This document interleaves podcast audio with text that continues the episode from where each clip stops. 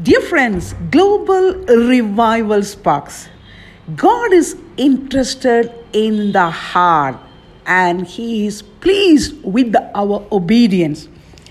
He will not despise the small things. Yes, small things are not despised by God. That's what the Bible says in Zechariah chapter 4 and verse 10a. For who has despised the day of small things? The world loves the spectacular. God has proven that He is certainly capable of the extraordinary, but He often chooses to work through the ordinary and seemingly insignificant. In this way, He demonstrates His love and His power.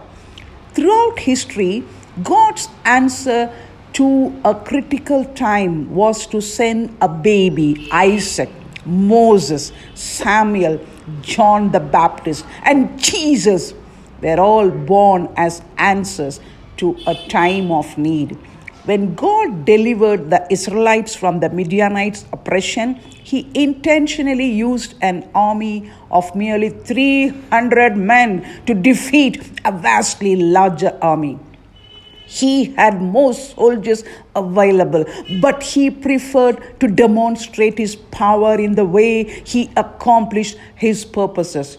When Jesus selected his first disciples, he could have enlisted a multitude to follow him, but he chose 12.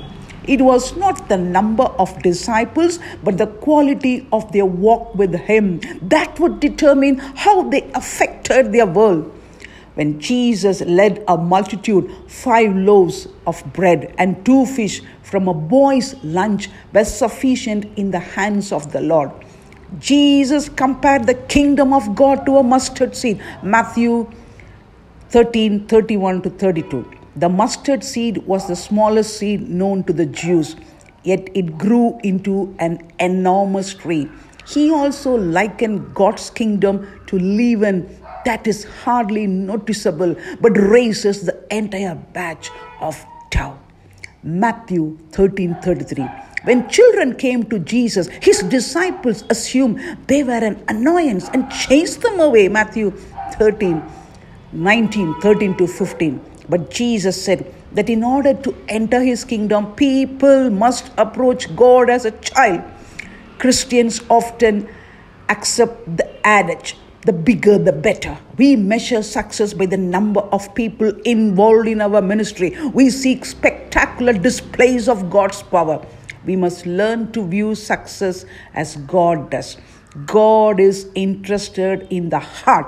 He is pleased with obedience. Yes, the Bible says man look at the face, but God looks at our heart.